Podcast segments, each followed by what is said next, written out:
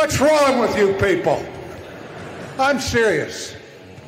I mean, this is what's wrong with the Christian church today. We don't know who God is, and we don't know who we are. That was R. C. Sproul, ladies and gentlemen, making the infamous statement, "What's wrong with you people?" And then followed up by what seldom few hear is that it's the Christian church that has a problem. It's the Christian church that doesn't seem to know who God is. And I would have to agree with that statement 110%, because there are a great many churches today who fly under the flag of Jesus, and yet they do not teach what Jesus taught. And so today we are going to be taking a look at a sermon, and the very purpose and intent of us looking at this sermon and to examine carefully what is said is because it is the responsibility of every Christian believer. Number one, I'll say this, to be a committed member of a local church body. And it is the responsibility of the elders of a local church body to teach and to preach, to proclaim the truth about what the Scriptures teach. So therefore, simply to teach the Scriptures themselves, not to take it out of context, not to eisegete into the text of Scripture something that's not there, but to exegete, to draw out of the Scripture what is there. And that being said, there seems to be a whole lot of false teaching, even in what seems like to be some of the most solid churches around. And, of course, as we're going to examine today, we're going to see false teaching in what doesn't seem to be the most one of the most unsound churches that I know of, simply because they do not teach what the Scripture says. And you'll note in this sermon, you'll hear them say that the Scripture says certain things, but what we're going to try to do is, bit by bit, walk through this, listen to this, let their own words testify for or against them, and then afterwards, if you will simply weigh what you hear according to the Word of God, not only what you hear the sermon that is being reviewed, but what you hear me say, weigh what I say against the Word of God. Test it. The Scriptures teach us to test the spirits to see whether they be of God. And so that's what we're going to try to do here today. So let's bring in the video here.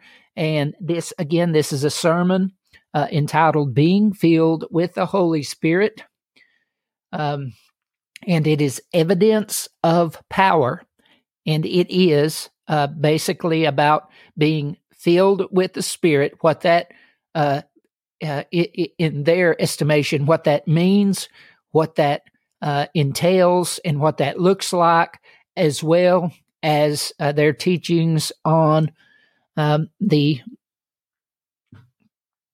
doctrine of tongues in the Scriptures. So let's begin. Let's hear what they have to say, and we'll move throughout.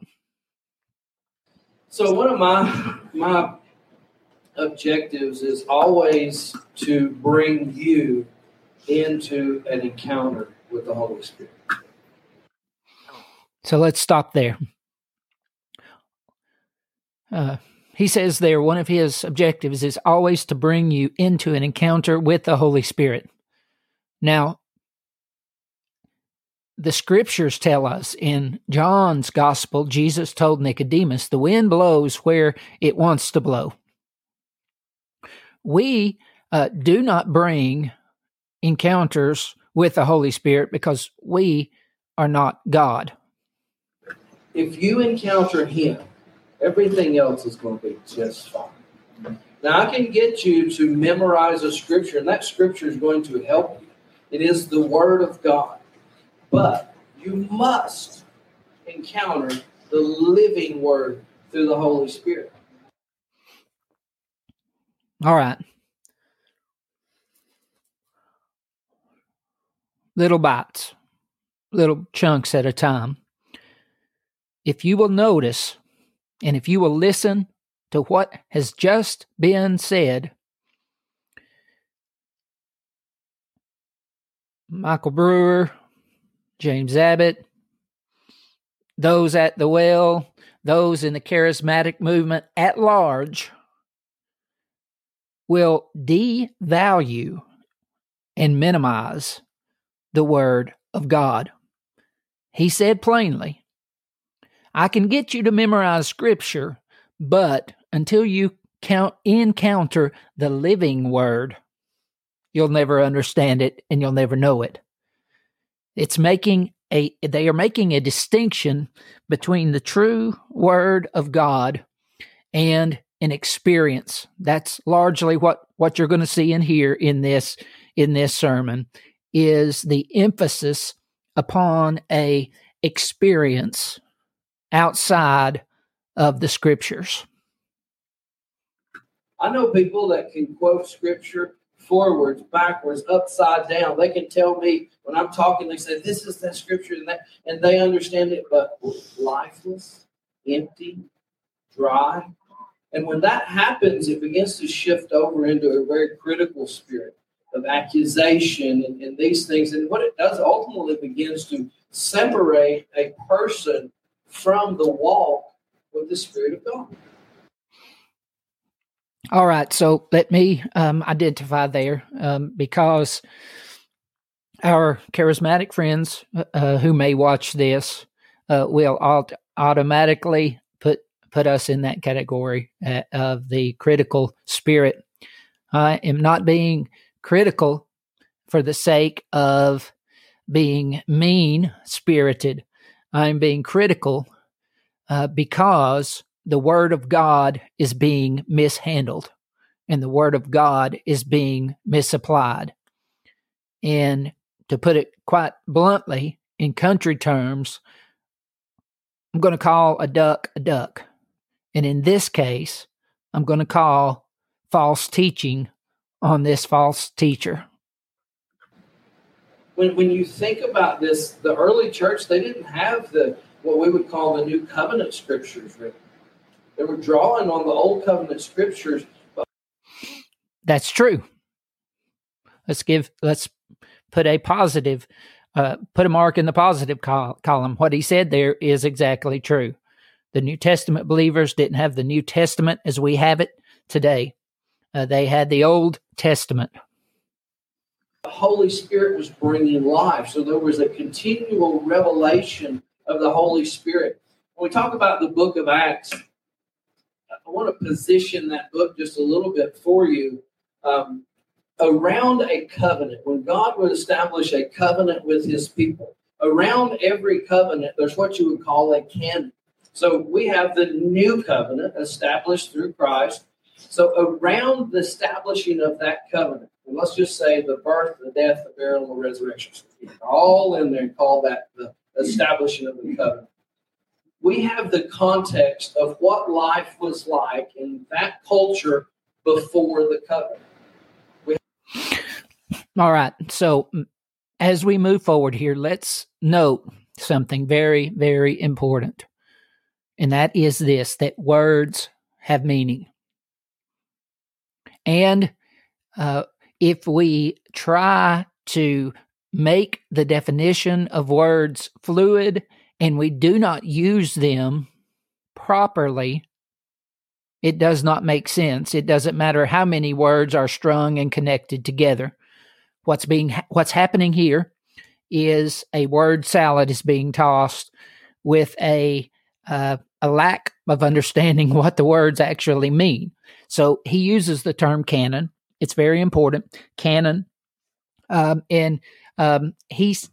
he said is not what it is not at all what the word means. The word canon itself is a general law. It's a general law by which something is judged. It's a standard of judgment. So a simple way of defining that, of what a canon is, a simple way of defining that is that a canon is a measuring stick. It's the measuring stick. It's like having a tape measure and pulling out the tape measure and measuring something and knowing that according to the standard on the tape measure, that is the length of the board that you're measuring to cut, so on and so forth. When used in reference to the Bible, however, the canon is a reference. Historically, the word canon in reference to the Scriptures is a reference to the authoritative list of the books of the Holy Scripture. Now, as pointed out in the Westminster Confession of Faith, as pointed out in the London Baptist Confession of Faith, the inspired canon of Scripture is the 66 books of the Old and the New Testament. Simply put right there, open and shut. The canon of Scripture itself is closed. God's not giving new revelation, nor are we taught anywhere in the Scriptures themselves that new revelation is being given. However, this is exactly what's being taught and communicated here. So just that misdefinition of terms is something that's very important. And I would encourage as a Christian believer, as a church members, for you, every time that the preacher preaches a message, test it according to the Scriptures. Take what you hear, hold it to the Word of God, the context not only of a little patch of Scriptures that may be quoted, but look at that patch of Scriptures in the larger context of the text itself, the preceding verses in the chapter, the following verses in the chapter, maybe even have to read the whole book. And you'll find that ultimately that Scripture unfolds always in agreement with itself when you go from Genesis to the book of the Revelation of Jesus Christ. That being said, we're going to jump just a little bit ahead, about a minute and a half ahead to the 440 mark. Let's see if we can get that.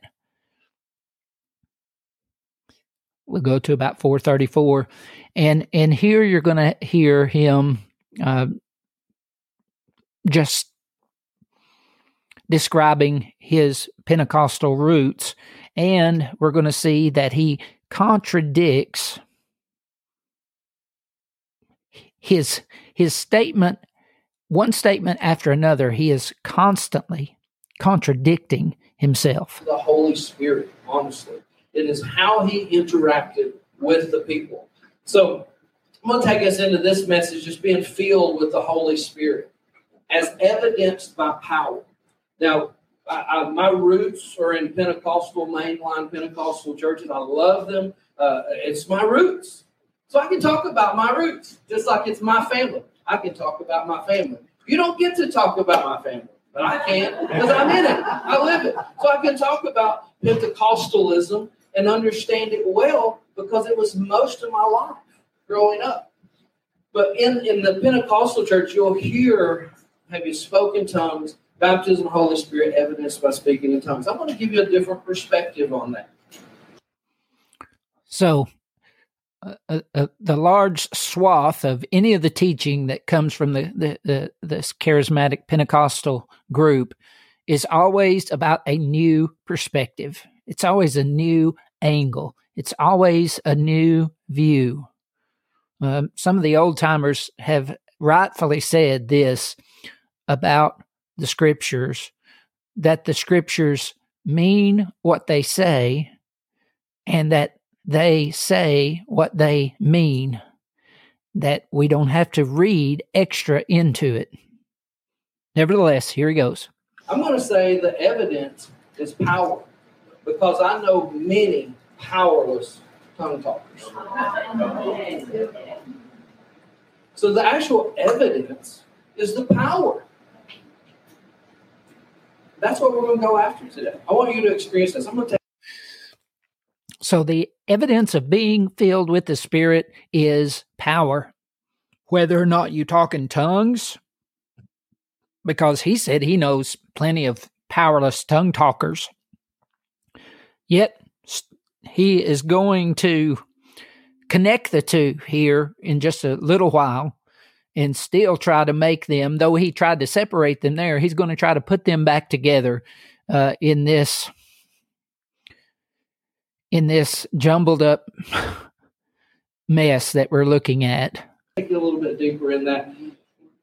About 25 years or so ago, some of our leaders, people who've been around, they can tell my story. But I'm going to tell it again because a lot of y'all have never heard it. I was in my bedroom. It was 2:30 in the morning. I'd worked night shift for several years, and I couldn't sleep that night. I was off, of course. So I'm laying there, and I'm literally on my side. I mean, I remember exactly how I was laying, where I was at. I remember laying there, unable to sleep, and I'm like, I'm just praying. I'm just talking to God. And all of a sudden, I was taken in this visionary encounter with the Lord. I rolled out of my bed onto the floor, and I'm just praying, and a groan begins to come from deep within me. I'm praying, but I feel like I'm being pulled into this. I have language for it today I didn't then. But this encounter with God, and the deeper I go, there's this groaning that comes forth from me. This is him explaining what it means to be filled with the Spirit based upon his experience. Notice this, Christians. Christians that are watching this, notice carefully that his explanation of the evidence of being filled with the Spirit of God and the power of God is demonstrated and exhibited by a experience that he is having and that others have had, and that if you get to be a super-duper spiritual Christian, that you might one day get to have. Let's listen as he tells further. I was told, when I went to people, I'm like, help me understand what happened. I was told everything from your dying to your giving birth to your doing all of these things. I know what's happening now. But at that point, sometimes it's good to say, I don't know what it was, but I'll just pray for you. Rather than feeling the pressure of trying to give an answer to a context you have no understanding about. So I'm groaning. Next thing I know, I'm on my back, and my body is curling up as I'm groaning in the Holy Spirit. The reason I was groaning, moments before rolling out of the bed, I watched myself in this visionary encounter speaking in tongues. I'd never experienced that. I was watching something. I was watching myself, but yet I was up here watching myself. So he said, I was watching myself, but I was up here watching myself. And he says that he's saying that I was watching myself talk in tongues, although I wasn't talking in tongues. I watched myself speak in tongues, but I heard God speak to me in my right ear. This is how detailed this was. He said, I am calling you to ministry. And when I heard that, as I watched myself speak in tongues, it overwhelmed me. And I fell on the floor, and I began to groan deeply. This lasted about 20 minutes. So this was such an experience. My body was so sore the next day. When we'll listen for about another minute on this. I got back up on my knees, because that was the right religious Christian right on my knees. Got back up on my knees, and I said these words. I said, God, if that experience had been speaking in tongues, I would have been okay with it. But it wasn't. And I know enough.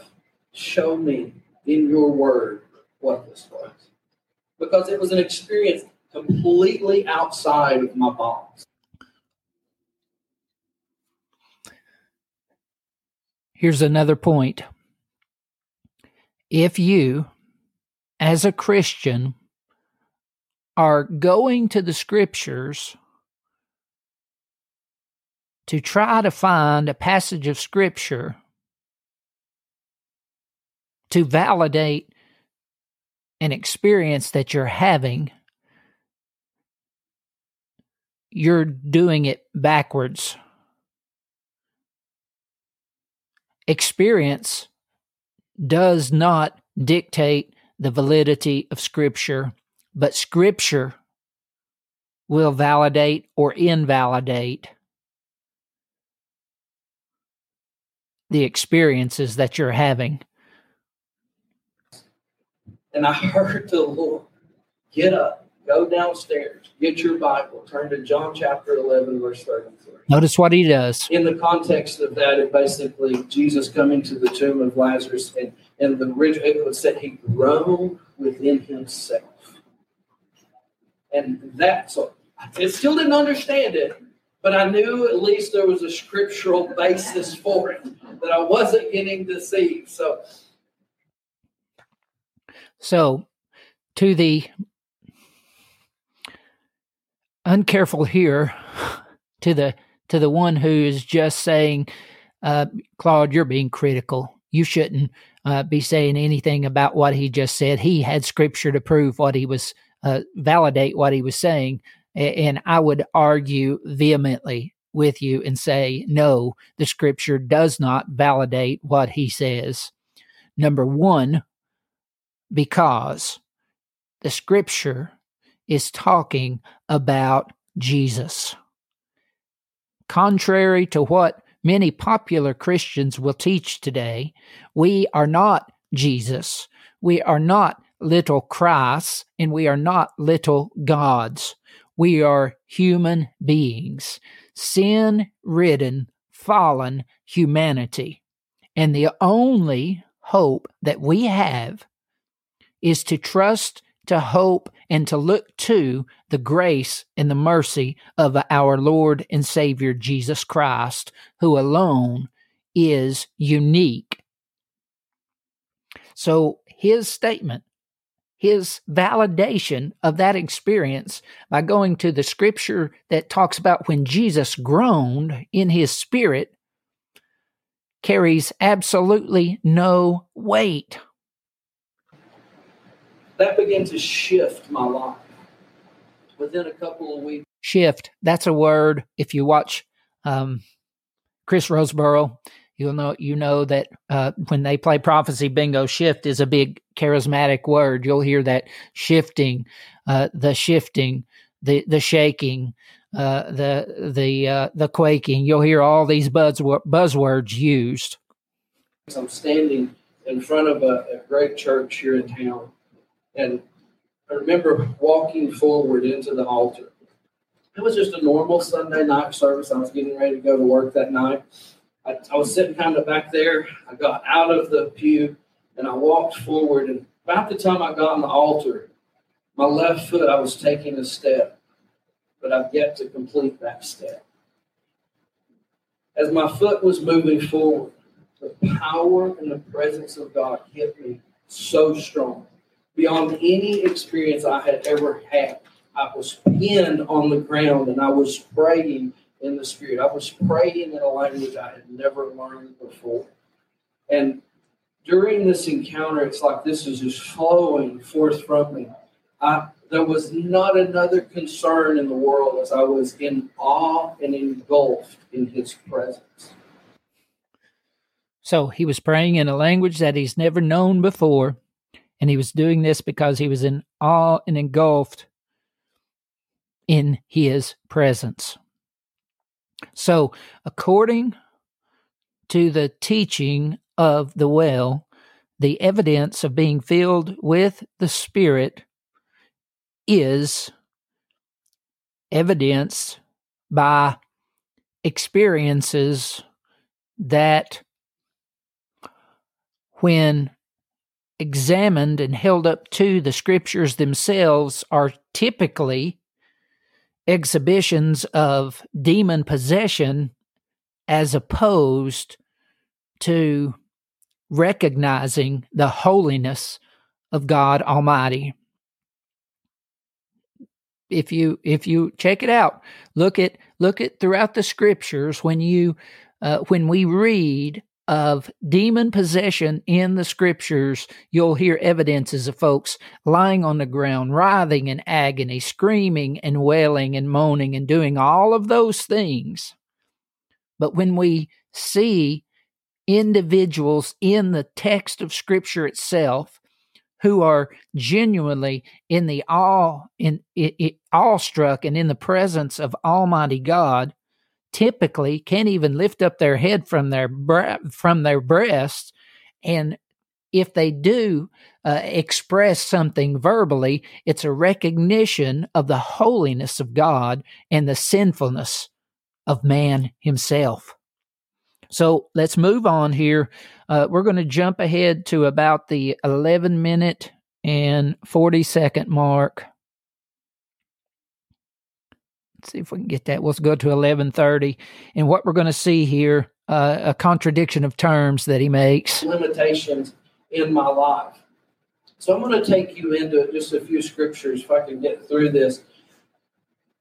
As I begin to share some of this, I'm believing Holy Spirit to begin to move in this room.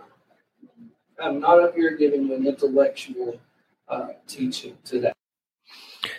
Let's note here as well, the charismatic practice of the day, of the last several years, has been, it's really a grammatical issue, but a lack of the preposition the, or the lack of the article the, which makes it ascribed unto. When you hear the charismatic in the Pentecostals talk about Jesus, talk about the Holy Spirit, they always want to leave off the. They just want to call him Holy Spirit. They want to make they express the name of the person of the Holy Spirit in a way that's impractical, and it just kind of makes the Holy Spirit random.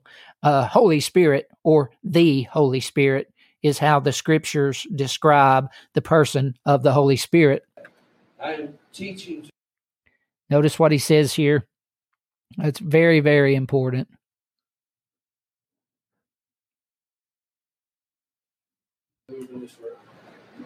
I'm not up here giving an intellectual teaching today.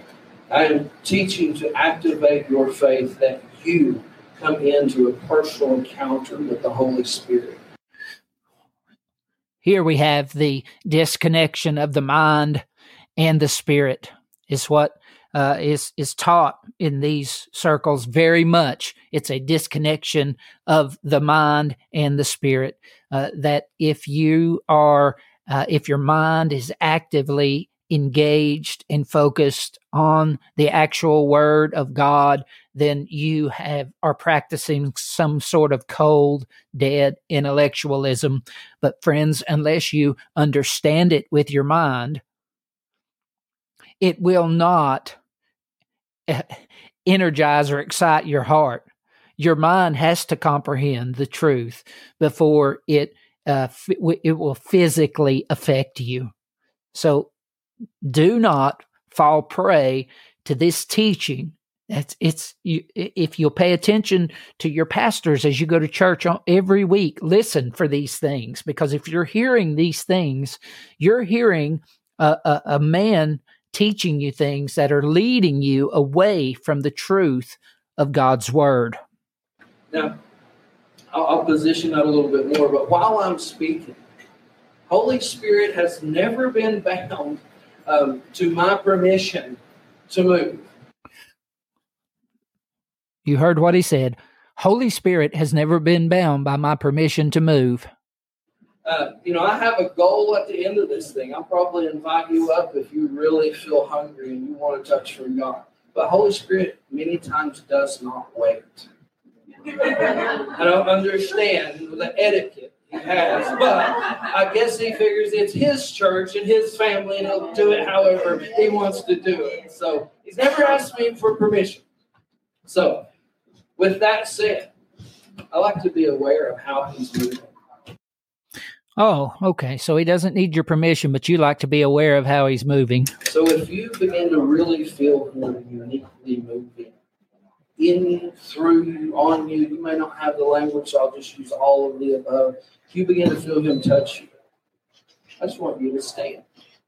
And I'm just going to acknowledge what he's doing in your life. And if you want to sit back down, but what that does, that begins to bring you further into agreement. You're beginning to acknowledge he is doing something very unique. So in order for the Holy Spirit to do anything, you have to acknowledge it. And by the way, remember what he said earlier. He said he wants to activate this faith in you. Yeah. Now, of course, you don't have to, but I'm asking you to, because I believe God will begin to unlock something. So Acts chapter 4. Great persecution had risen against the people. People begin to go out. Here we have Philip. It says, those who were scattered preached the word everywhere they went. Philip went down to the city of Samaria and proclaimed the Messiah to them. When the crowds heard Philip and saw the signs that he performed. Now, what's a sign? It points to something. It points to something. So here he is preaching Christ, and the signs are pointing to him to authenticate that message that he was preaching. So 13 minutes and 49 seconds into this, he has made two true statements, this being second of the true statements. However, he doubles back on this statement. Let's jump to 1540 mark. When the apostles in Jerusalem heard that Samaria had accepted the word, they sent, I don't know why I didn't put the whole thing in this space, they sent the apostles down, and when they arrived, they prayed for the new believers that they might receive the Holy Spirit. I used to read that. I love the whole context. You know, words got back, they received, so now they are going down there to bring something in addition to what they had received. Now, the people were baptized. They believed in Christ. I believe they were fully born again. I believe the Holy Spirit dwelt in them. But I think what was talking about here was the power of the Holy Spirit consuming them. All right, notice right very carefully again right here. He's making a difference and a distinction. He says, I believe they were very much born again. I believe they were very much saved, but they did not have the power. They did not have the power. And these are his own words. Let's listen a little bit further. Philip brought a message they believed and received. The apostles' thinking was different than Philip the evangelist. Philip, he was... Again, the apostles' thinking were different than Philip the evangelist. So in his estimation, he is stating that the apostles had a different angle to put on the gospel than Philip had. Doing his work. He was doing the context of his anointing. But the apostles had a greater context of the body of Christ, how it would build. So sometimes when things like that happen, especially evangelists, our eyes get fixed on the evangelist and what he's doing. But the apostles had equipping and multiplication and kingdom advancement beyond just being born again. So they're coming down. They're wanting to make little Philips out of everybody. They're wanting everybody to begin releasing signs and wonders. So the apostles come, they want to make little Philips out of everybody. They want everybody releasing signs and wonders. We do not see this in the scriptures. We do not see this at all. Inconceivable! You keep using the word. I do not think it means what you think it means. I do not think that it means what you think that it means. Let's listen just a little bit further here in this section. Even the sorcerer had the context right. He wanted to do it too, but he couldn't. He was doing it out of a bad heart. So the apostles come down, and I would love to have their message transcribed. I would say it goes something like this. Guys, what you have seen, what you have heard came by the power of the Holy Spirit in Philip. Philip was a man just like all of us, but God anointed him with power. And I think he went. They are saying, amen. They are saying, come on. They are in a total agreement with this. But that is not at all what the Scripture says. As a matter of fact, there is the passage of Scripture that says that it is one of Peter's sermons that he is speaking in reference to Christ, whom God has anointed. God's anointed one is Christ. And on and said, you guys have believed in this Jesus. You've believed. You've received baptism in water. You've been born in the newness of life. But God's wanting to take what's on Philip, and he's wanting to put that on you. He's wanting all of you to be filled with the Holy Spirit and power, that all of you, everybody in this new kingdom, they get to release signs and wonders and power among. So you heard it. You heard the exact phrase. It's for all believers to do these things. No, it is not. He contradicts his own statement there, talking about earlier that the signs and the wonders pointed to Christ. And now he's retracting that. He's recasting his own vision of what the Scriptures say, and it is not the truth. The people, because through those signs and wonders, it's authenticating your new life in Christ. It's authenticating the Christ that was risen from the dead. So see, they had something even greater.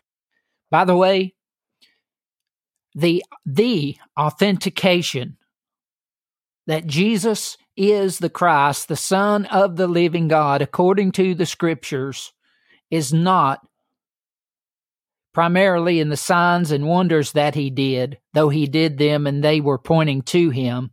It is in the fact that he rose from the dead on the third day, and that he ever lives to make intercession for us. What Brewer is preaching is a false doctrine. They were already activating them in ministry. They weren't sending them to Bible school. They weren't doing all of those things at that time. They were sending them into the school. Here we have again the diminishment of the study of the Scriptures. They wasn't sending them to Bible study. Friends, if we are not preaching the gospel of Jesus Christ as it is in the Word of God, we are preaching another gospel. And according to what the Apostle Paul told the church at Galatia, be damned anybody that proclaims another gospel.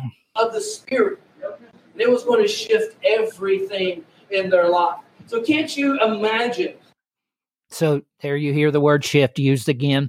Let's jump on ahead just a little bit more so we can get through. We're still not going to get through this entire sermon.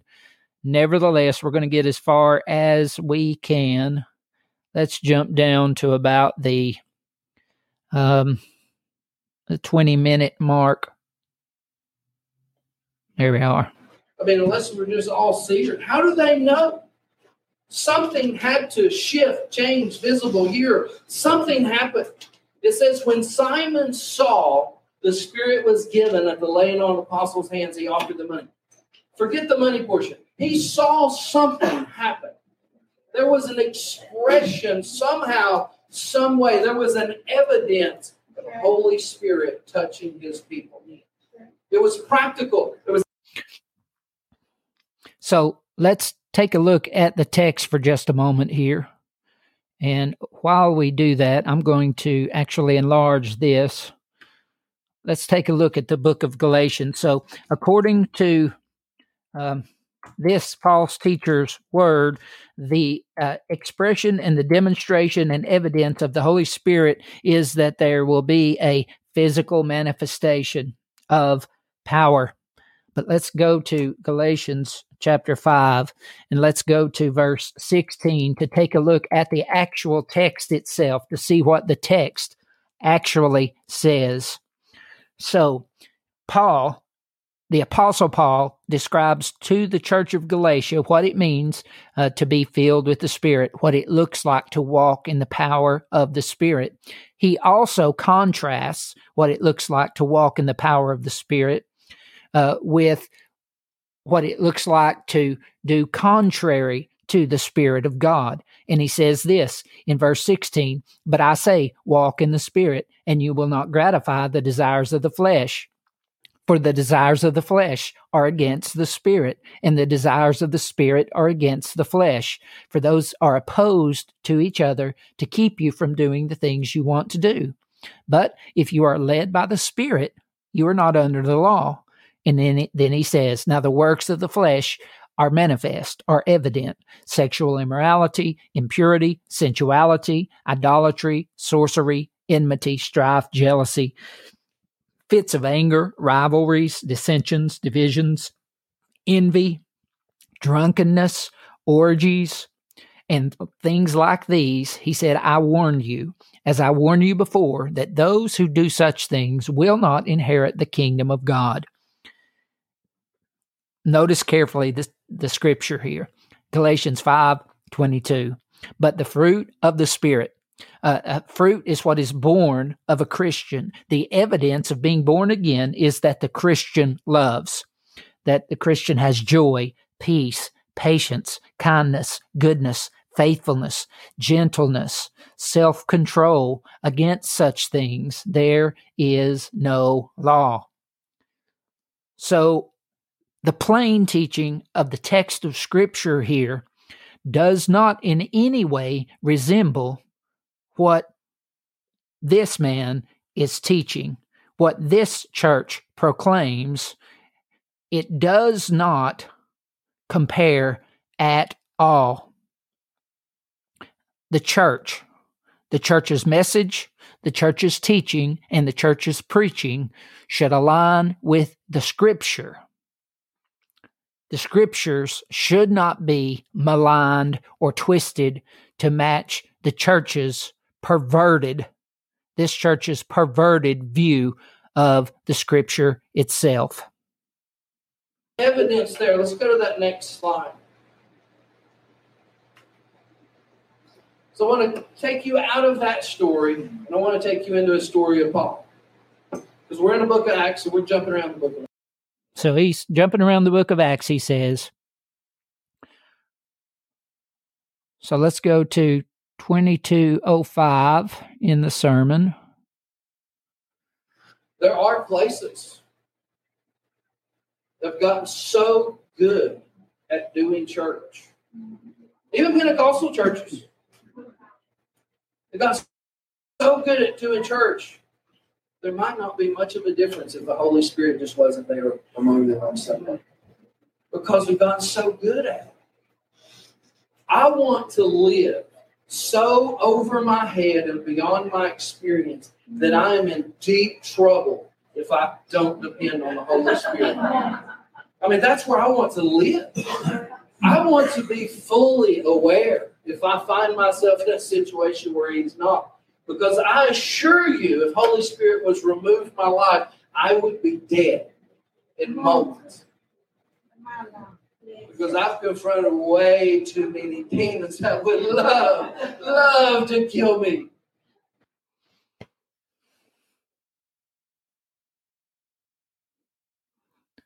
I've confronted way too many demons that would want to kill me, is what he said. Doing church. Churches have lost their power. I'll say this, churches have lost their power because they have left the Word of God itself. So I want to live in that place. Let's jump to 2230. So over my head and beyond my experience that I am in deep trouble if I don't depend on the Holy Spirit. I mean, that's where I want to live. I want to be fully aware if I find myself in a situation where He's not. Because I assure you, if Holy Spirit was removed from my life, I would be dead in moments. Yeah. They answered, so we don't know. There is a Holy Spirit. Paul said, what were you baptized in? They said, John's baptism. So we know what John did. John's baptism was a baptism of repentance, saying that they should believe on the one who is to come, the Messiah who is to come. I want to give you some context to that, because we just read through those few statements right there. But what we fail to understand, and that's approximately 20 years after John's baptism. Think of that. So we don't have the whole story, but these guys they hear John preaching. All right. So right there, very important here, whether intentional or unintentional. Understanding proper context, understanding the dating of the books of the Bible is very important, because even if you in ignorance, in the true definition of the word ignorance, that meaning unintentionally misinterpret something, not having a correct knowledge of something based on not looking for it. Even if you do that, certainly the book of Acts was written probably around the year I think it's dated in the 50s, AD 50s, maybe a little bit before. In any case, that would have been 20 years after Christ, but what's being written is not talking about 20 years after Christ. The account that he is referring to did not take place 20 years after John the Baptist. It didn't take place 20 years after Christ. So he is misapplying the date and therefore misapplying any principle that he communicates after that. John baptized them, and apparently they were John's disciples, and John sent them out ahead of Jesus, just 22 years ahead. Jesus has now come, but they're out in the field. They're on the mission field.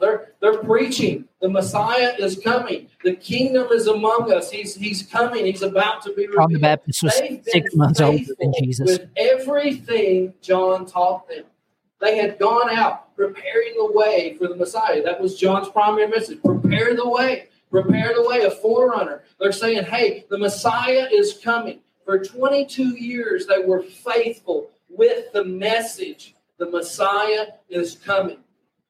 So now they don't know he has came, died, rose again, and the Spirit of God has been poured out, and the kingdom of God has fully been birthed on earth and is now expanding in all directions.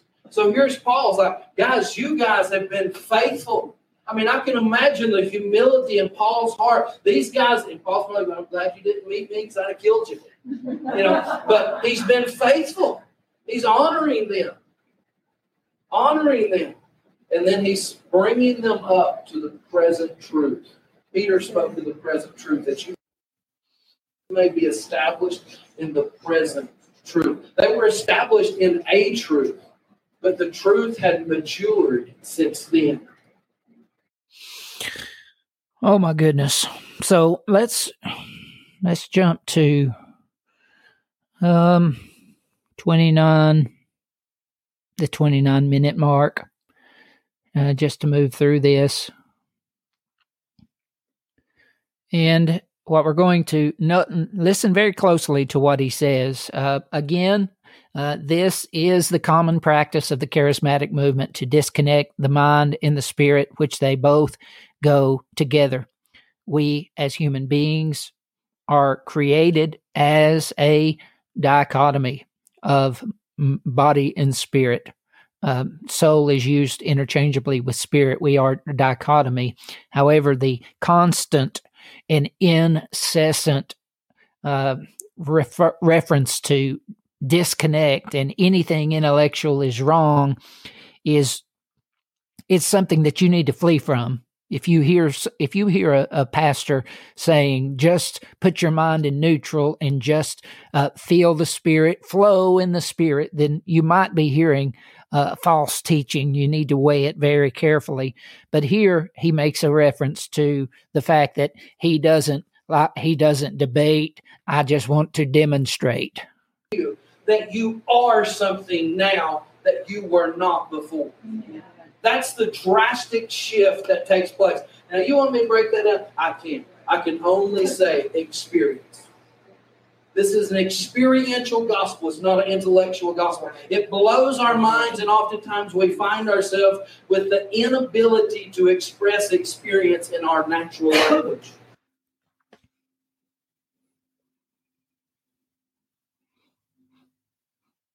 A gospel that is not both intellectual and experiential isn't the gospel.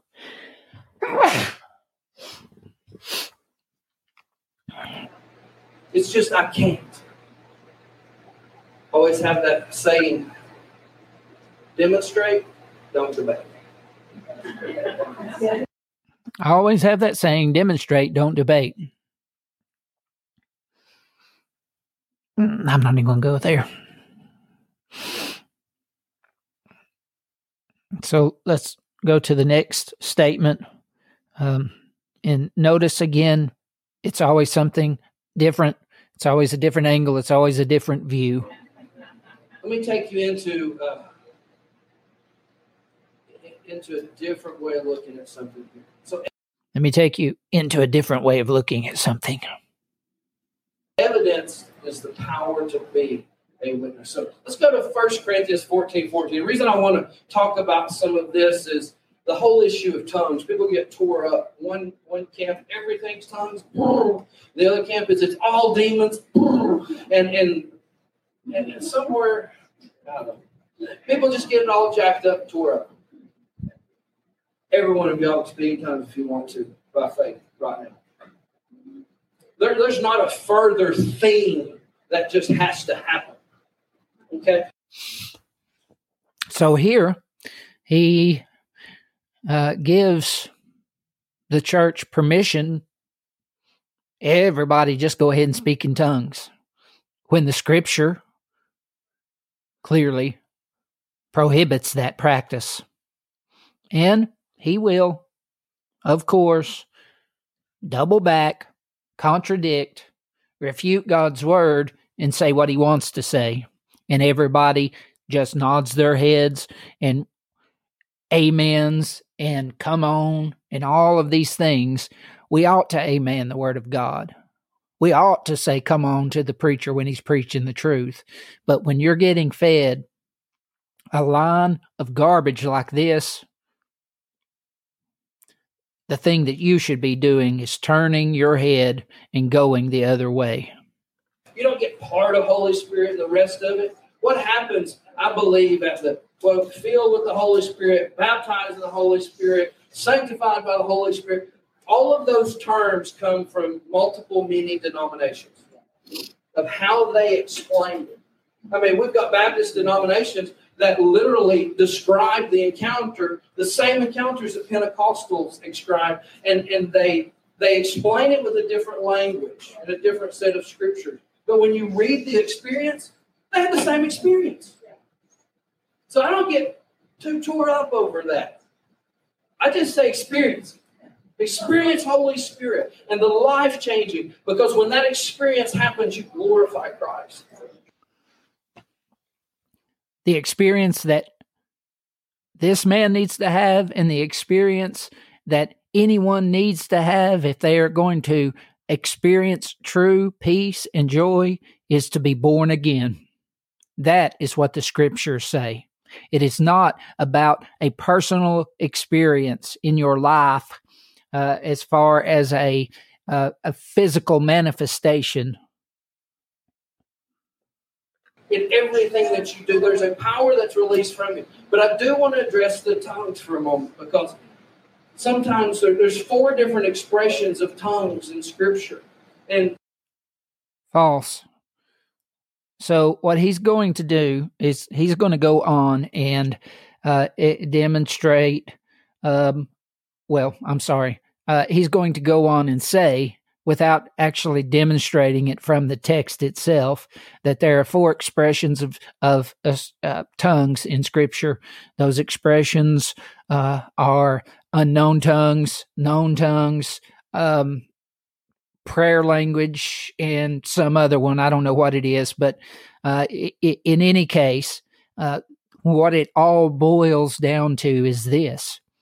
When you go to the Scripture You can go from the Old Testament to the New Testament, and every time you see the word tongues used, let's say, for example, that you just want, we just want to look at it.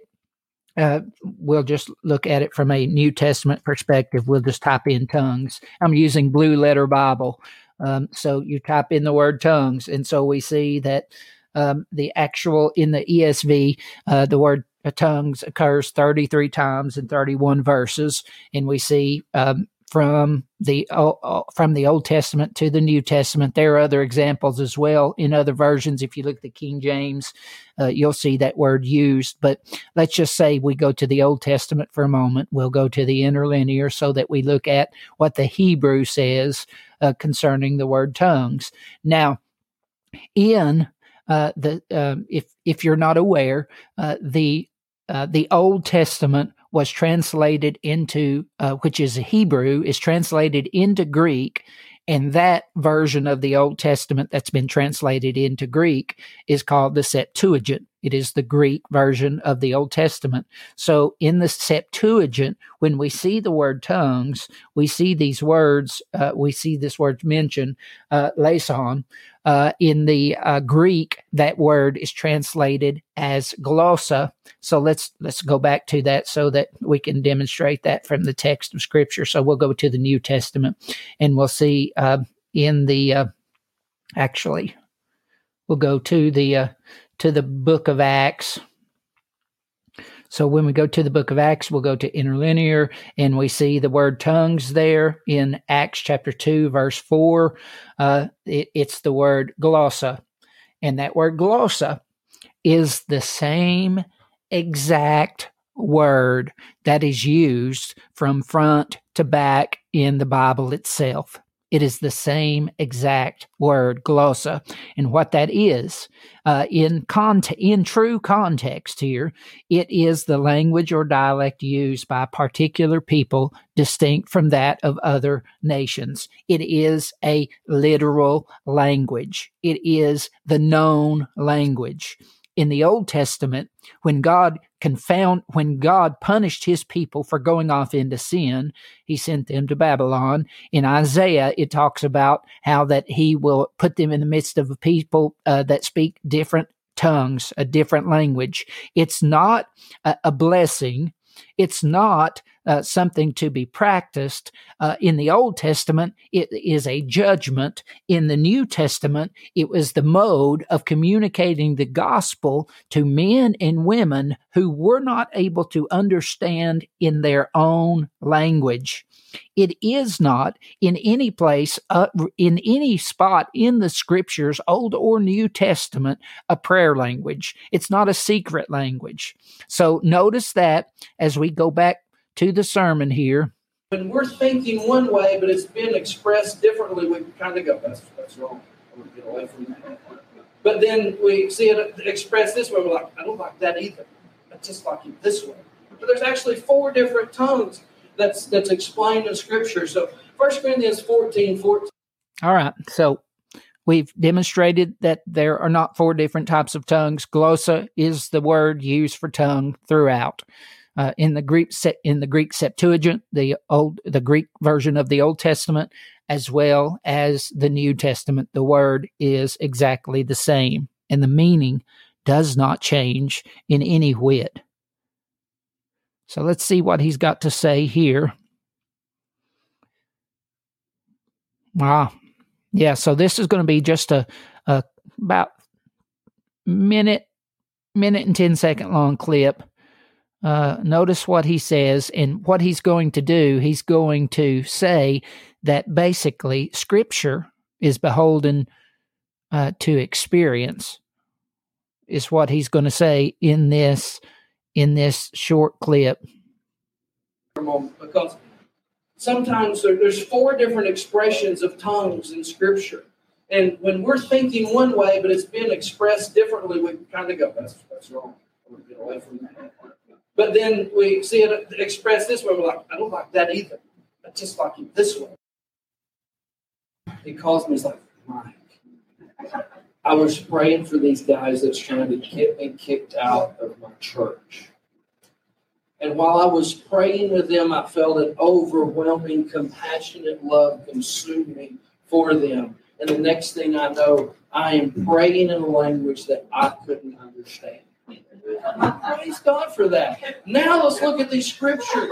And he's like, yeah, I never saw it that way. Never saw. So that's why you can't always explain. This is a realm of faith that we step into. After the experience, he's like, oh, man, I get it now. But before, he would look at it and go, I don't understand that. Because you can't. When you literally walk up to a tomb and there was a dead man there, and you walk up again and the dude's standing there, you can't get it in your intellectual mind. Jesus was risen from the dead. He was dead and he got up. That can't be explained intellectually, and that's the foundation of our entire gospel. Do you see how sprinkling in bits of truth throughout a sermon full of sewage spilled out makes everybody happy? This is, in truth, an affirmation of the text in Scripture where Paul warned young Timothy to preach the word, to be instant in season and to be instant out of season, to reprove, to rebuke, to exhort with all long suffering and doctrine. What the Scriptures teach is what needs to be taught. The whole gospel, everything. So now he's like, my mind didn't get it, but I do. Yeah. Experience over Scripture. My mind didn't get it, but I do. Can you logically explain that?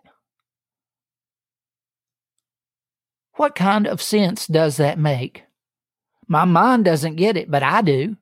You're not going to understand anything unless your mind understands it. Good night, people. What's wrong with you people? I'm serious. Let's go on. We're at 1:02. We're going to try to do just a little bit more.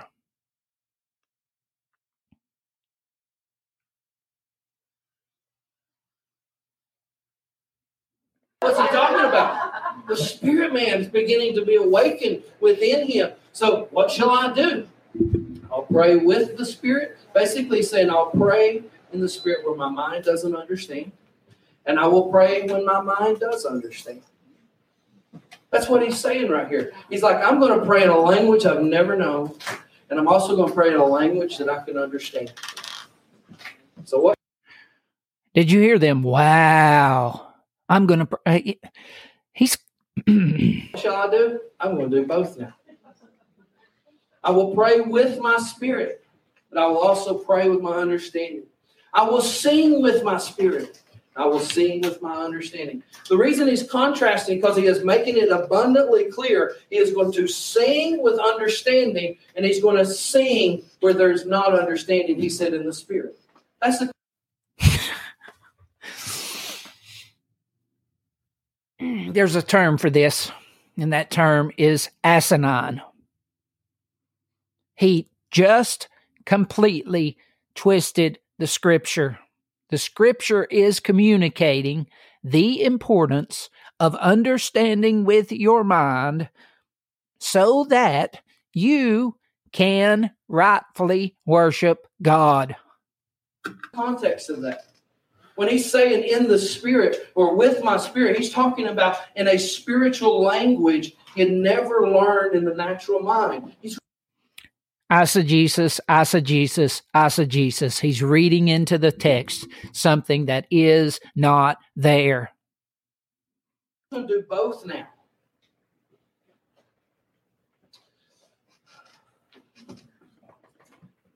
Go to that next slide. Let's just drop down to verse 17 because I'll be on this a long time. You're giving thanks as well enough. All right. Let's go to 37. Then shall we say, brothers and sisters, when you come together, each of you have a hymn, a word of instruction, a revelation, a tongue, interpretation. Everything's got to be done so that the church may be built up. So he's saying paramount when the church comes together is the equipping of the body, the building up of the household of God. If anyone speaks in a tongue or two, three at the most, one at a time, someone must interpret. Now we're starting to see something shift here. Earlier we was talking about when he prayed. I'll pray with my understanding, I'll pray without it. Now he's talking about when you're all together so that the church may be built up. If one or two or even three people speak in tongues aloud in the church. So basically, if we were sitting here and somebody just starts coming out in tongues, Holy Spirit would put that in order with us. That's the context he's saying there must be an interpretation. Now, what inconceivable! You keep using that word. I don't think it means what you think it means. How would they know if there's an interpreter? There must be some relationship there, some understanding of the unique giftedness in that body. So that's telling me it's not just an outsider walks in. Because see, in the context of that day and in sorcery and witchcraft, they pray in tongues all the time by the power of demons. I have to tell them to stop. Often. Hold on. Let's hear that again. Okay, so that's an outsider walks in. Because see, in the context of that day and in sorcery and witchcraft, they pray in tongues all the time by the power of demons. I have to tell them to stop. By his own testimony, again, you talk about shooting yourself in the foot. Talking in tongues is common in witchcraft and sorcery and demons. I have to tell them to stop all the time.